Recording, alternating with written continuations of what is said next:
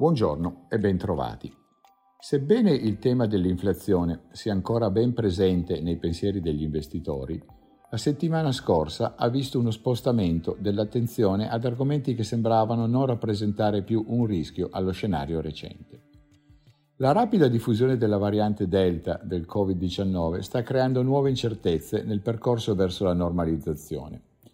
Questo ceppo del virus è ormai presente in più di 100 paesi, anche in aree in cui la copertura vaccinale è piuttosto alta. Per ora, il basso tasso di ospedalizzazione e il progredire della copertura vaccinale ha indotto alcuni paesi, tra cui la Gran Bretagna, dove i casi di Covid sono saliti rapidamente, a proseguire nel processo di riapertura, mentre altri hanno nuovamente inasprito le restrizioni. Inoltre, i dati economici pubblicati negli Stati Uniti ed in Cina durante la settimana, seppur solidi a conferma di una crescita globale che rimane robusta, non hanno superato le aspettative, suggerendo che l'economia statunitense possa aver raggiunto il picco della crescita e quella cinese stia decelerando più rapidamente di quanto fosse nelle intenzioni del governo centrale.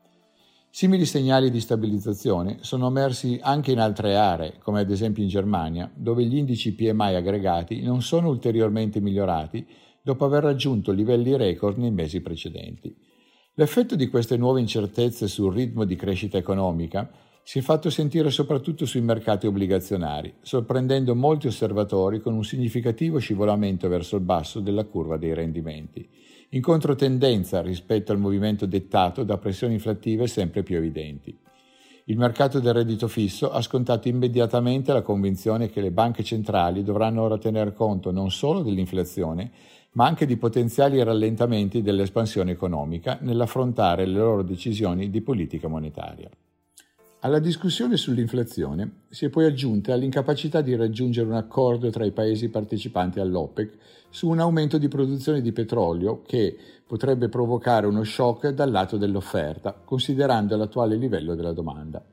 Il cambio di regime verso un'inflazione strutturale più alta lo ritroviamo anche nella recente decisione della Banca Centrale Europea che ha modificato per la prima volta in dieci anni l'obiettivo di inflazione, fissandolo al 2%. Durante la settimana i mercati finanziari hanno reagito a questi cambiamenti di scenario con un sensibile aumento della volatilità. Lo Standard Poor's 500 e il Nasdaq hanno registrato una performance positiva, rispettivamente dello 0,99% e dello 0,82%, mentre l'Eurostox 50 ha chiuso la settimana con un ribasso dello 0,32% ed il Nikkei è sceso del 2,68%. Il rendimento dei titoli governativi statunitensi con scadenza a 10 anni è sceso all'1,36% dall'1,43% dopo aver sfiorato l'1,25%. Il petrolio Brent si è leggermente indebolito, mentre il dollaro è rimasto quasi invariato dopo ampi movimenti infrasettimanali. Questa settimana verranno pubblicati gli indici dei prezzi al consumo e alla produzione oltre ai dati relativi alla produzione industriale e alle vendite al dettaglio negli Stati Uniti. Vedremo anche gli indici della produzione industriale in Europa e Cina, dove verranno anche diffusi i dati sul prodotto interno lordo e quelli delle vendite al dettaglio.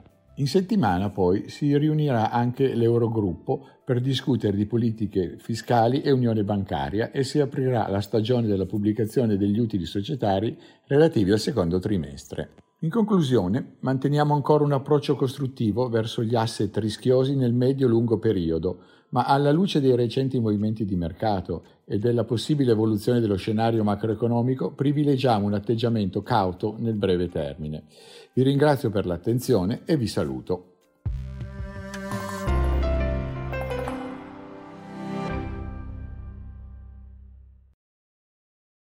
Presente registrazione audio ha finalità meramente informative. Le informazioni in essa contenute non rappresentano un'offerta di acquisto o vendita di prodotti finanziari, una raccomandazione di investimento e non sono da intendere come ricerca in materia di investimenti o analisi finanziaria. Le opinioni espresse riflettono il giudizio di Amundi al momento della loro diffusione e sono suscettibili di variazioni in qualunque momento, senza che da ciò derivi un obbligo di comunicazione in capo ad Amundi. Non si garantisce l'idoneità a qualsiasi scopo di investimento delle informazioni fornite, le quali non devono essere utilizzate come unica base per assumere decisioni di investimento. Eventuali dati riferiti a performance passate non sono un indicatore attendibile di performance attuali o future.